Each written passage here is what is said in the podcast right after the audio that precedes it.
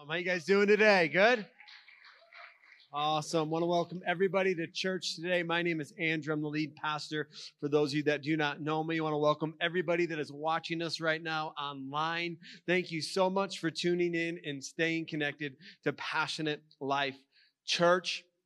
I am not preaching this week. Er, I needed a break from that series, that powerful, powerful series that we had, the curse and the blessing. Uh, man, last week, this service, uh, we had about 95% of people come down to the altar to receive a father's blessing.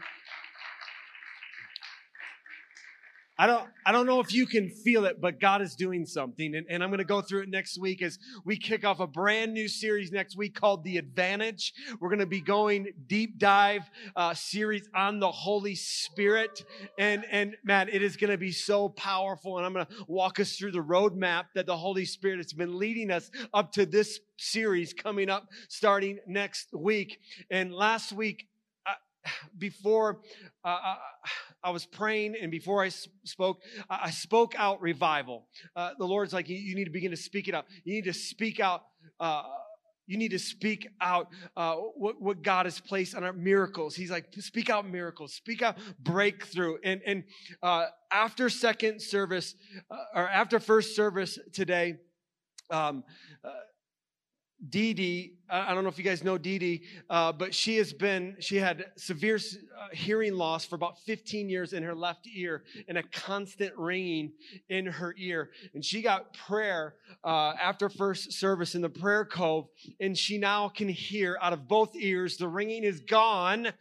Come on, guys, God, listen, listen, I, I need you guys to, to get excited. I, I need you to come expecting. Like, like, guys, this is a sign that God's like, I'm getting ready to do something. I'm getting ready to pour out. I'm getting ready.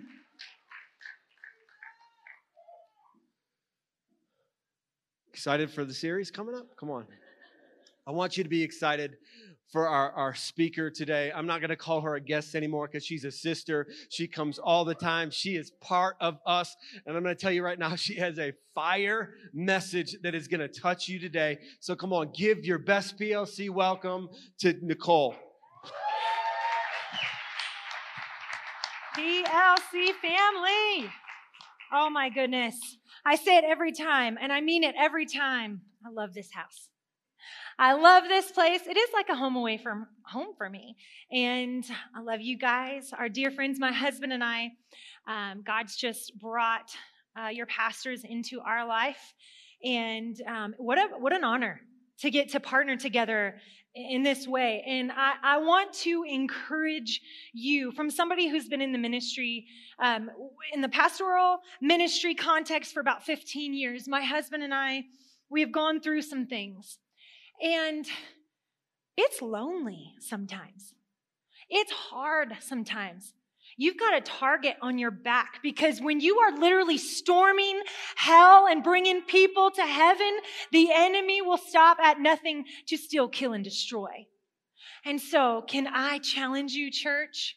To love on your pastors, to pray for them, to think the best about them, to assume the best, and to serve them well. Can I encourage you? Because there are so many times where I have just been like, man, uh, previously especially. Now I love what I get to do. I get to help pour into other people's churches. Uh, but, you know, sometimes I'm like, man, does anybody even care? Like, I'm just being honest right? And so, love you guys. Love seeing your devotion to this house, the way you sow seeds uh, of just faith and prayer and fasting over you guys. Can we just honor your pastors?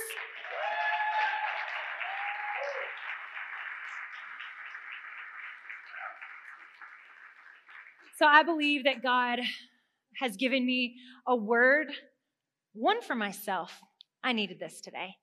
Also, I believe that there are some hearts in here. My prayer, my ultimate prayer is that all of us, wherever we are, whether we are in a really good place, praise God for sometimes being in a good place, right?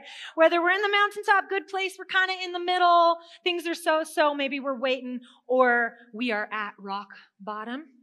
Wherever we are in our faith, we are called to a next step.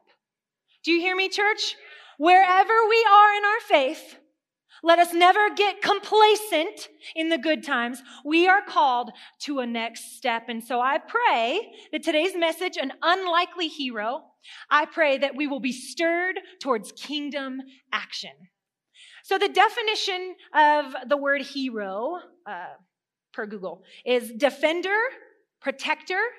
It's a person of distinguished courage or ability admired for his or her noble qualities. It's derived from the Hebrew uh, root word gabar, which means courage. Now, thinking about heroes, when we picture heroes, right? And specifically, let's take it in our context, in our lane, heroes of the faith, heroes for God's kingdom. It's really easy for us to say and look at others and be like, man, they're heroes of the faith, right? They're doing awesome things for God. And whether we just don't take the time to actually think about it because life is busy and crazy, whatever, or there's drama, or you just, whatever reasons, we don't tend to really look at ourselves and think, man, I am a hero of the faith.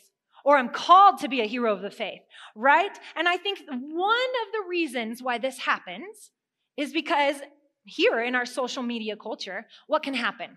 Comparison right? Somebody out there, comparison. How many people do you follow that the tendencies in every area of our life is we're like, oh my goodness, we get our eyes, right? We get our eyes off of what God is calling us to, the family He's called us to, the ministry He's called us to, the children He's called us to, and we look at somebody else and we're like, wow, look at them. Look at what they have.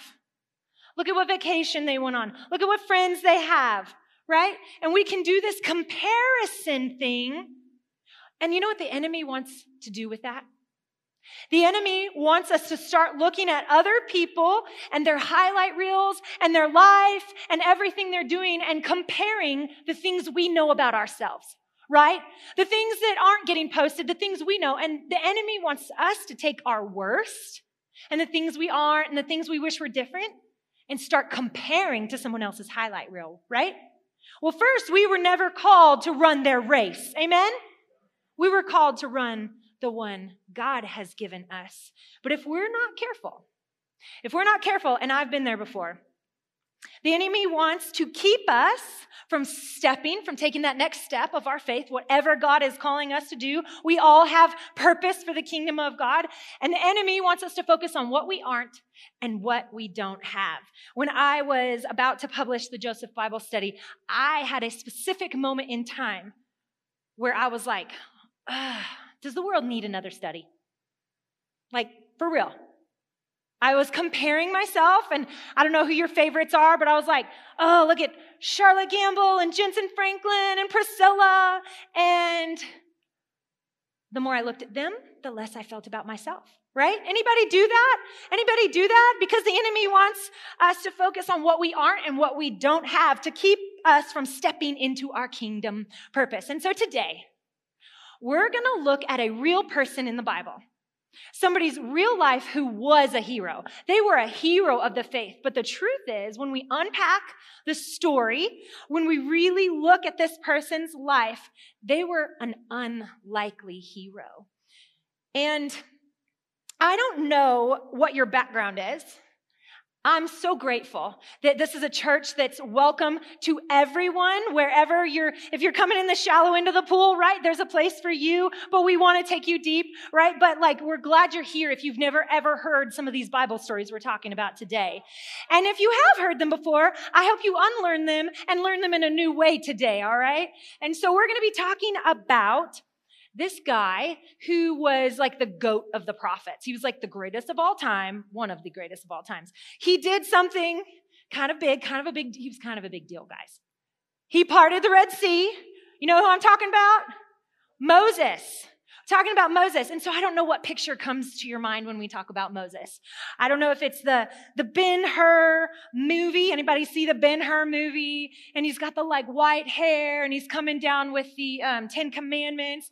Or you picture Moses like, let my people go, right? That Moses with the um, plagues and just like, listen, we could talk all day. The burning bush. I don't know what comes to mind when you think about Moses.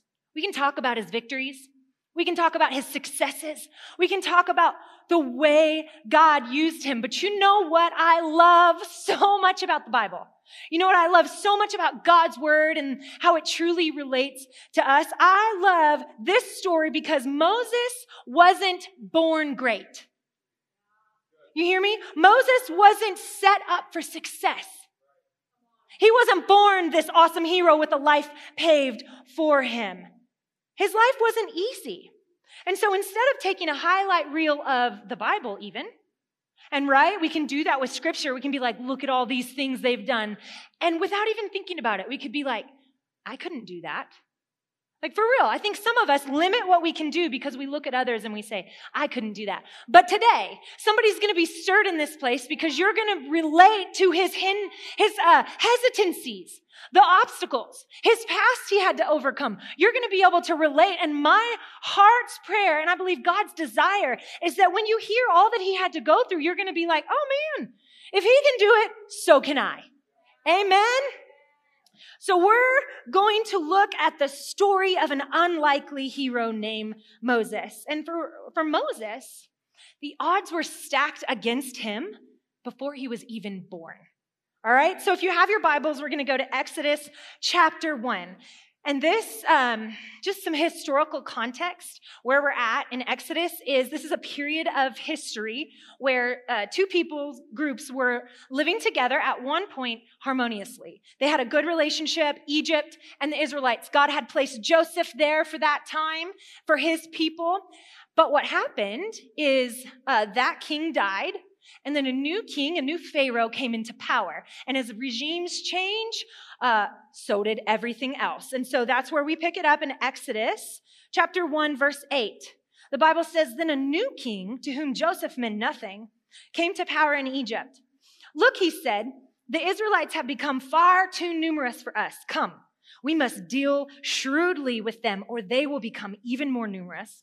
And if war breaks out, they're going to join our enemies and fight against us or leave the country. So he, this new king, is now threatened by the, the growing people of God. All right. So you know what he does? He says in verse 11, so they put slave masters over them to oppress them with forced labor. And then he, they made them build some things. And then verse 12, but the more they were oppressed. Say oppressed, please, in this place. The more they were oppressed, the more they multiplied and spread, so that the Egyptians came to dread the Israelites. I, I want to stop here for a second because God spoke a powerful word to my heart that I needed this week. And I believe somebody here needs it as well. To be oppressed means the feeling of being heavily burdened, mentally or physically, by troubles, adverse conditions, or anxiety. Is someone in here feeling heavy? Are you feeling burdened for yourself, for a loved one, for a child? Are you feeling just mentally exhausted? Are you kind of frazzled and stressed? Are you physically worn out? Is somebody in here feeling heavy, hardened? Are you like riddled with anxiety? I have good news for you and for me today because it's not our surroundings that determine whether we thrive in the kingdom of God. We can be oppressed, but still multiply in the kingdom of God. Look at what uh, Paul says in Second Corinthians, and somebody write this down, highlight this, and read this out loud every single day this week. We need to declare the word of God to uh, set free some to speak truth over us, to set us free some, from some lies we've been believing. So I want you to declare this over your life this week. Second Corinthians 4 7. We have this treasure in us. We're the jars of clay. We have this treasure in jars of clay to show this all surpassing power is from God and not from us. Listen, church, we are hard pressed on every side. You ever feel like the bad news or the frustrating news or the things just keep happening. It's like you can't catch a break. Anybody been there? You can't catch your breath. It's like somebody does something and maybe they hurt you or whatever, and then you hope to get encouragement from here, but you end up in another fight, and then the kids aren't behaving, and then you get that phone call, and it just feels like you're getting attacked from every side. Anybody been there before? You can be hard pressed on every side, but not crushed. You hear me? You can be perplexed. You can not know what's going on, have questions, but we don't have to despair with the power in us. We can be persecuted. You know what the truth is? Sometimes people say stuff and it's not very kind. May God shut our mouths when we're about to say something unkind about each other. People can persecute each other. It happens all the time, all right? We can be persecuted, but you know what? We will never be abandoned. Our God is our defense. Amen. There are times when we just need to shut our mouths and let God defend us. Because that's the best defense we can have. He is our, if somebody needs us today, if you're feeling oppressed, if you're feeling heavy, God is our shelter. God is our righteous right arm, our, the stronghold of our life. Read through the songs, claim it, Psalms, claim it over your life. The Lord is our strength and our shield, our ever present help in time of trouble. We are never abandoned. We can be struck down, but we are not destroyed. This is good news by God's power, guys. With the treasure in us, His power, He can be glorified even in the heavy times in our life. And it is about time that the enemy dreads messing with our lives. Right? It's about time. So, this king, even though he's threatened by the uh, Israelites, they keep growing, they keep multiplying. And so, you know, he takes drastic measures and he does something very evil. And his complete disregard for human life is, is just appalling as it is to this day. He makes a decree that every single baby Hebrew boy that is born, he's like, they're growing, we're going to have population control. Every single baby boy that is born, as soon as it's born, go drown it in the Nile. It's atrocious. It's awful. But this is the reality. Listen, if you've heard this Bible story before, let's learn it again. Because why? Why does this matter? I'm going to say this over and over in this message. It's not just a Bible story. This is a real story of someone's life who did great things for God, but had to overcome a ton of obstacles. And so somebody needs to relate in this place. So you say, what does this have to do with Moses? Well, his parents were part of the Levites, who were part of the Israelite tribe. And so this decree was made when he was, uh, during the time he was conceived. So as Moses was conceived, he was condemned. You hear that? As Moses was conceived before he was even born, his story wasn't set up for success, was it? Some of us, some of you may feel like you come from less than ideal backgrounds, families, past that never, ever has to stop us. Somebody needs to hear this today. It doesn't matter what past you've come from. Look at what our hero had to go through. So, so I'm going to just kind of paraphrase what happens because, again, this is a real story, a real life. So if your parent, parents in the room, put your hand up if you're a parent in the room. I want you to picture this as your child, right? Uh, like it's not the flannel graph story. This is your child right? Picture put yourself in, in this situation because what happens is you know mama's baby's uh, mama's uh, the baby's growing in mama's belly and they're probably freaking out. If if a, if a soldier or a egyptian slave driver walks by after the baby's born the baby cries what happens? Immediately they go in take the baby out and they kill the baby. So they are scared. Like that doesn't even, you know, that doesn't even like define. That's not the right word. They're, they're, they're like, where would you be? Doing everything they can to hide this baby. But babies cry, right? I don't know about yours. Mine cried.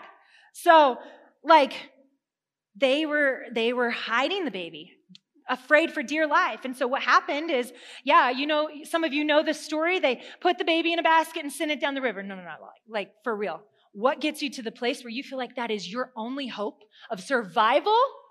That you put your about three month old baby helpless in a basket put them down the river and you're like, dear God, save him. Like they felt that's where his life began. Do you hear this? Pick it up in Exodus chapter 2 and verse 5. So the mom has just sent baby Moses down in the basket. In verse 5, Pharaoh's daughter, whose daughter?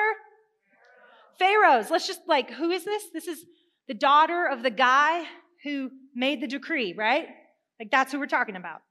Pharaoh's daughter went down to the Nile to bathe and her attendants were walking along the riverbank. She saw the basket, sent her slaves to get it. When she opened it and saw the baby who was crying, she felt sorry for him. This is one of the Hebrew babies, she said. Immediately, she recognized who he was. What was she supposed to do? Technically, she was supposed to drown the baby. So here we are. Our hero was born of the wrong race, condemned and picked up by the very woman whose father made the decree. By all human standards, this doesn't look like it's going to end well, right? Like, we're like, oh, but we know the story and blah, blah, blah. No, no, no, no. When God, when God's moving in our life or we look at our life and we're like, well, you don't know where I've come from. You don't know the obstacles. I want to tell you, just because your story doesn't start well, doesn't mean our future can't end well.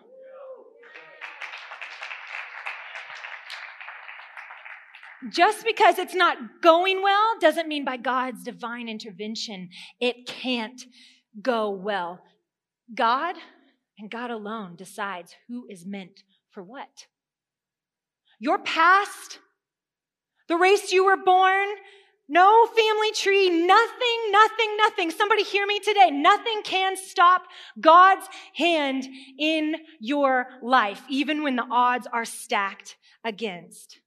So, we're about to jump to the next portion. We're just going to uh, go through pretty quickly, picking up and jumping in uh, to clips of Moses' life that we can learn from. So, can I encourage you, church? Go study this in its entirety. It is powerful. It is good. There's so much that I have grown from from this. So, go study it. But right now, we're kind of picking up and we're um, fast forwarding a little bit to where Moses was a young man. And so, yes, he was picked up. He was, by God's favor and grace, and his provision meeting him there, uh, they, he got adopted by that royal family. That princess did raise him. And so then he grows up. He is Israelite by birth, but he's raised as an Egyptian, all right? So we pick it up to where he's walking one day and he uh, sees his own people, an Israelite brother, getting mistreated, getting beaten, and he steps in and he ends up killing, in his defense, he ends up killing one of the Egyptians.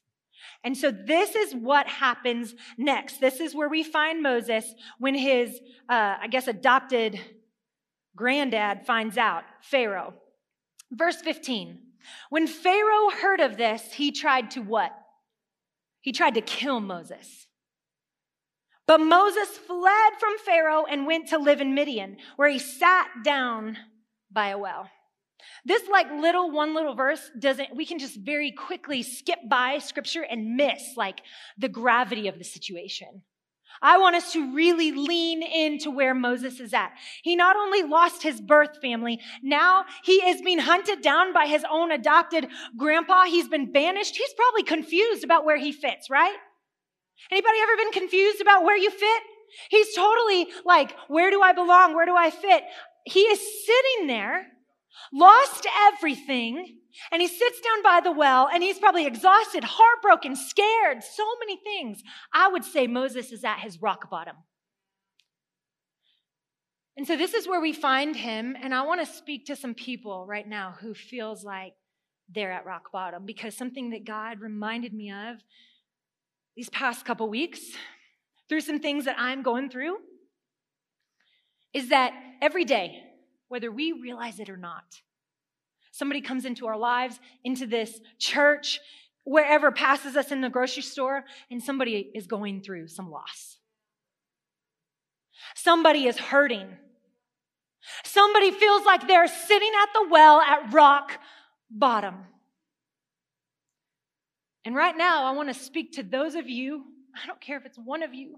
God cares enough to go after the one today. Somebody at rock bottom needs to hear this, but it might be harder than you think. You see, the good news is God met Moses at his rock bottom, and he will meet you and I there too. And the truth is that you and I never know. We never know who or what God will use to turn our life around, to start rebuilding it. We never know. We can't see his plan unfold.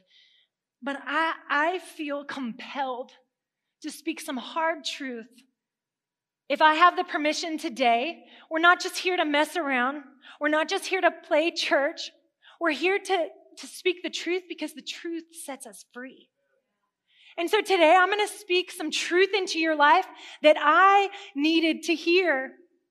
Yes, God can use us when we're in the mountaintop. Yes, God can make an impact through our lives when we're in the middle, but God can use us so powerfully when we are at rock bottom. He can. So we get to see, we get to see something so inspiring I feel like this is what truly sets apart a hero of the faith right here. It's not what's been done to you. It's not your circumstance. It's not even how we feel. This right here, what Moses does next has challenged me so much and I want to share it with you. So he's sitting there at the well at rock bottom. Verse 16. Now a priest of Midian had seven daughters and these daughters came to draw water and to water their father's flocks. And then the next verse, it says some shepherds, some other shepherds, I'm going to say some jerk shepherds, like they were jerks. They came up and they drove those women away. This was an injustice that was happening. But look at what Moses does. It says Moses got up, he came to their rescue, and he watered their flocks. What did Moses do at his rock bottom? Did he sit there? Did he give up? He got up and he served somebody. I'm not trying to devalidate what you're going through because it's it's horrible. It stinks. It's the worst. We didn't ask for it. We can be real about what we're going through, but still have the faith and the courage to say, I'm going to serve anyway. Right? We never know who or what God will use to turn our life around. Moses could have said, I need to be rescued. I'm tired. I have kind of a lot going on, right? Just lost my family, probably doesn't have any belongings. Somebody else get up and help. I'm the one who needs to be rescued, right? The truth is, we can have that mentality. We can be like, but I'm the one in need, so I can't serve. I'm the one who needs something, so somebody needs to reach out to me. I want to I want to teach you a biblical principle that has rang true in my life and it's not easy to walk out. God's leading met with our action allows his plan to unfold in our life.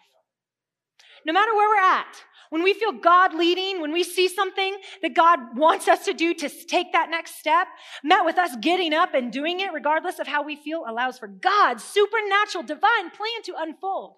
You know what happened for Moses? God used Moses' sacrificial serving, his willingness to get up and help someone else, to build and heal where he was at, to, to heal his heart and to build into his future. You know, remember the like seven daughters? Remember that? Well, pretty sure he got to take one of his pick out of one of them. Like, cause he married one of them. So like, him getting up and doing something allowed God to divinely intervene and he got to have a wife. He got to have a new family. God restored him a new child. My goodness. It's amazing. But he had to get up, right? He couldn't just sit there. And this is some of the, I'm just going to continue to be transparent with you, church. Some of the times where God, I feel like He has used me the most, made the mo- greatest impact in other people's lives, or some of the, honestly, some of the messages that seem to resonate the most with people, they haven't come from just a place of things are really going good and it's an overflow of the blessing and abundance. Often, it's because of something painful that I'm walking through. And it's like when I'm lonely, God is like, go be a good friend. Do you hear me? It's like when I'm struggling with something, He's like, you now know exactly how they're feeling, so how much better can you be used to encourage them? And the miracle is, even when I don't want to, even when it's hard, even when I feel like sitting there, when I get up and I help somebody, I actually start to receive the healing and the blessing. That's just what God does. God used Moses' selfless choice to start rebuilding his life. And I believe that's what he's going to do for you as well. Somebody in here, can I encourage you? I'm sorry that you're at rock bottom. I'm sorry that you're going through loss. I am. My heart, my heart goes out to you. I pray God meets you. I pray He heals whatever you're going through. But I also pray you have the courage to get up and step out, take that next step and serve and not sit there any longer because that's where the enemy wants to keep you. That's not where God has for you. So be released. Somebody get up and serve. So while Moses was building a new life, going probably through the process of some healing uh, back in Egypt, the slavery that was, again, just abhorrent to God, as it always will be, was taking place. And so he had a plan of rescue. And he was putting that into motion. And so we're about to see, we're about to jump into the next part of Moses' story. And we're about to see when God calls Moses to be a part of his rescue plan. Now, why does it matter? Again, why does this matter? His response to God. Because this great man of God that did all of these things, when God first called him, we're going to get to watch him struggle. We're going to get to watch his answer. And I just want to ask you one, have you been listening for God to call you to the next step? That's the first thing. But then, as he does, I want to ask you to really think about where you struggle with, where you wrestle with God, where you're hesitant, where you don't feel enough. So let's watch and let's relate because ultimately I want us to see, hey, if he can do it, so can I, right? So, what does our unlikely hero say when God first calls him? Exodus chapter 3, verse 9. The cry of the Israelites have reached me. This is God talking to Moses. And I have seen the way the Egyptians are oppressing them. So now, Moses, go. I am sending you to Pharaoh to bring my people, the Israelites, out of Egypt. But Moses says to God, this is our great hero's response, first response. He says, Who am I? Like, who, who am I that I should go to Pharaoh and bring this out of Egypt? In other words, I'm not enough. Like, I don't, I don't think I'm good enough. Like, who, you're, do you know who you're talking to? And God says back to him, and I love this answer. And for those of you who don't feel like enough in any area when God calls you, I believe he wants to speak this to us. He doesn't list off why Moses is qualified. Do you notice? He doesn't say all of the reasons why Moses is capable. What he says is, I will be with you. He says, I will be with you. It is I who has sent you. And then we're going to just kind of jump in and out of Moses' argument with God, Moses wrestling with God over like the next chapter and a half, and get to see where he struggled. So in verse 13, he asks this question of God. Well, he's like, Well, suppose I go to them and I tell them that you've sent me, but then they ask me this question Well, what's his name? What shall I say to him? Oh my goodness, somebody needs, is going to relate to this today because as a church leaders, what we hear more often than not, I would say what I've heard more often than not is this kind of excuse right here for not taking the next step of faith. It's what, whether it's, hey, whether it's re, uh, going across the street and witnessing to your neighbors, whether it's stepping out uh, and serving in kids ministry or leading a life group, all of these things, this is one of the most common threads. What if I don't know the answer to that question? What if I don't know the scripture well enough? What if I don't have the answers of what to say? Anybody hear yourself? I've even been there before early on. What if I don't know how to answer them? And so it holds us back from doing anything. I'm just going to speak some honest truth into your life right now. Number one, if that has been holding you back, how long are we going to say, I don't know the scripture? Open our Bibles. Let's get in the word. Let's put it in our heart so that we can use it. Let's get in the word. Ask someone to disciple you. Start somewhere. I love that Jesus chose the unlearned. Those people that, that didn't know. The, think about it. The fishermen, the tradesmen. They didn't know the word of God, but he called them anyways and they said yes. And then that came as a part of spending time with Jesus, right? And that's the same for us. So that's the first one. And then the second one, just don't let it be an excuse anymore our stories, what God has done in my life, what God has done in your life, is more powerful sometimes than the textbook answer. Now, this is not an excuse to be lazy, but we don't have to know all the answers to take that next step. If you don't know yet, still take that step and say, guys, there's power in saying, I don't know. I don't know the answer to that, right? Let's not be Christians that answer for God when we don't actually know. Let's say, I don't know, but here's what God has done in my life. So I don't know where you relate right there, if that's held you back. But somebody needs to be released from that lie today and start stepping and start getting into the word. So Moses just continues to argue with God. And then we see in verse, let's see, chapter 4, verse 1, he asks him another question. Exodus chapter 4, verse 1, he asks him another what if. This is basically like, what if I look stupid? Like that's paraphrasing. What if I look stupid? What if they don't believe me? What if they say this about me? What if they say God didn't really appear to you? Or in other words, you're crazy, right? Has anybody ever felt like, man, what if I look stupid if I do this? I know you want me to go talk to that person, but what if that doesn't go so well? What if it's awkward? Sometimes we have to be willing to set aside the pride of what we're going to look like if things don't go the way we want them to, but yet we're still willing to serve the kingdom of God. Sometimes God will ask us to do things that don't make sense, and our pride holds us back because we're afraid to look foolish. Do you know what I say to myself almost every time I get up before I speak. I say, God, I don't want to mess up. I don't want to look like a fool. But ultimately, I don't really care what happens as long as your word pierces hearts and it's used to impact your kingdom. So if I look like a fool, let me look like a fool for you, Jesus. That's what I have to say almost every time. Because all of us have these insecurities, right? So we see him arguing. We see him wrestling. We see him asking these questions. Verse 10, real quick, Moses uh, says, or Moses says back to God, okay, Lord, here's another excuse. Here's another reason, right? You see him struggling? He's like, I have never been eloquent. I have never in the past nor since you've spoken to me. I am slow of speech and tongue. In other words, I don't talk right. I don't talk good. Literally, that's what he's saying to God. I can't talk well. And the Lord says this anybody feeling like you don't have the ability to do what you feel called to do? Anybody in here feel like you're not enough or you don't have enough or you just can't do what they can do? Listen to this. He, the Lord says to him, Moses, who gave human beings their mouth?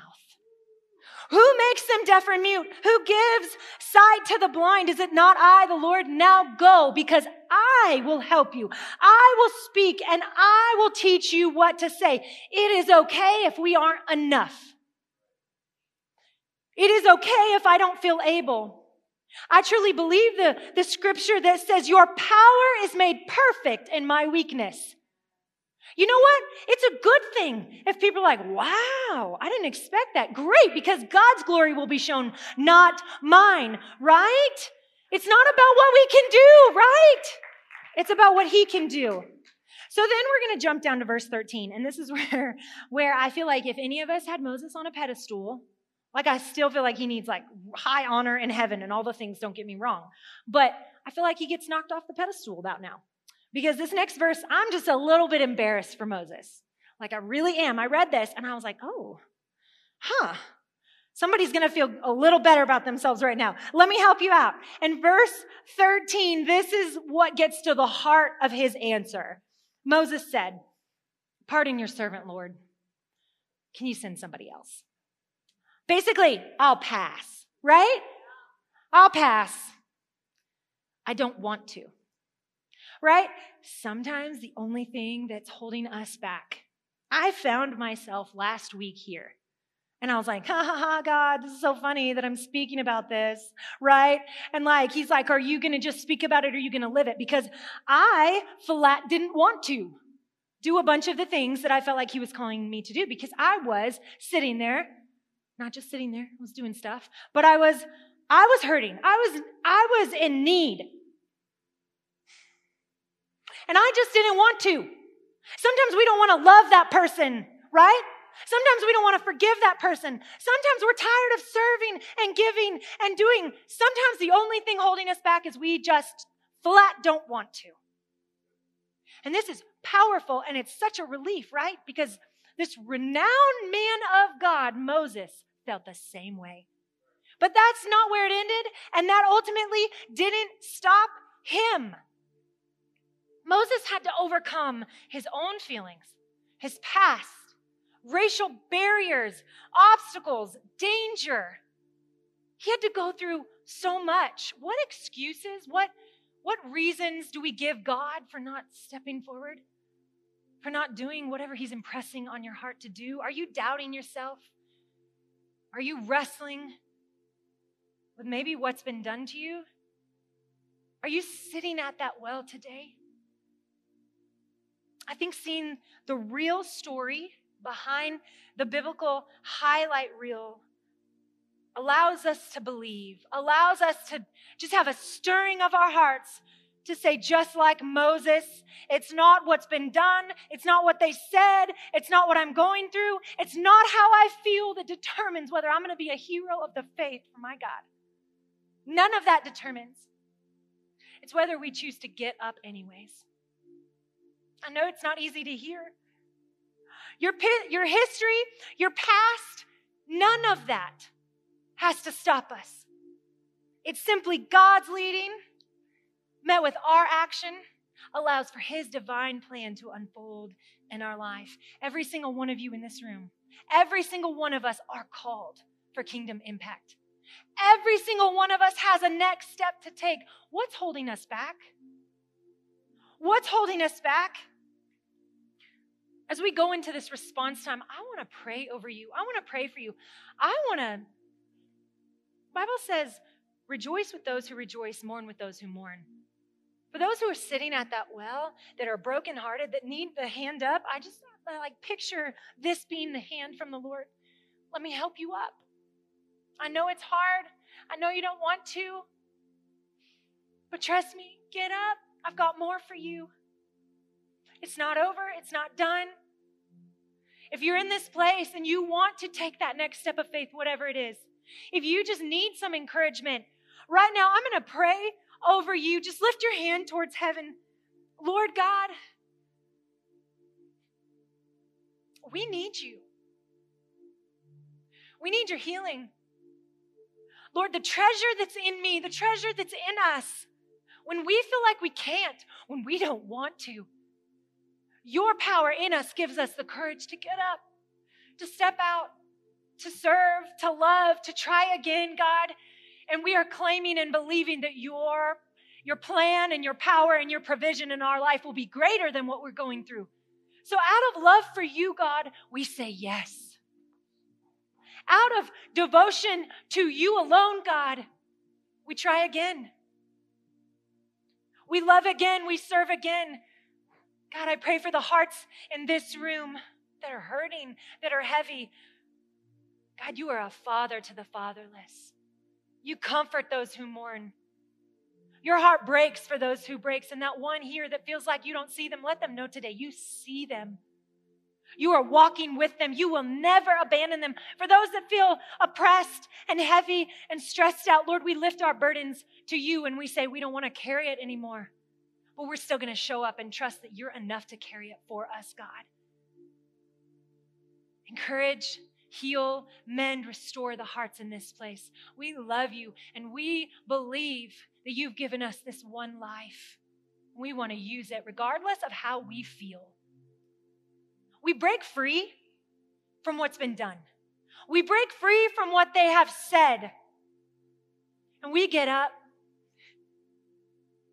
Please honor those that get up, Lord. Please bless those that get up. Let them know no matter if anyone ever sees them, they've got rewards in heaven waiting for them lined up, God, and it will be worth it. I pray a stirring, a revival, yes, a breakthrough. I pray all of that in this place in Jesus' name. Amen. Thank you, church. Come on. Thank you for that, Nicole. For some of you today, you need to take your next step of faith, and your next step of faith is, is giving your life to Christ or recommitting your life to Jesus. Maybe you've just drifted from the truth and, and you've been swallowed up by the things of this life, and you just need to make that declaration of, of faith, your personal declaration of faith today. So I'm going to ask if every head is bowed, every eye is closed. if that's you today, you say, I need to take my next step of faith and commit my life to Christ or recommit my life to Christ, just slip up a hand. I just want to pray with you today. Yes. Just slip it up and then you can just put it down. Yes. Thank you, Jesus. Thank you, God. And I would just ask that we would all help those that are making the greatest decision of life today and say this prayer. Repeat after me Dear Jesus, I thank you for what you did on the cross. And I ask this morning that you would forgive me of all my sins, that you would come into my life and be my Lord and King. And from this day forward, I will follow you. In Jesus' name, amen and amen. Come on, let's give them a hand clap today. Heaven is rejoicing.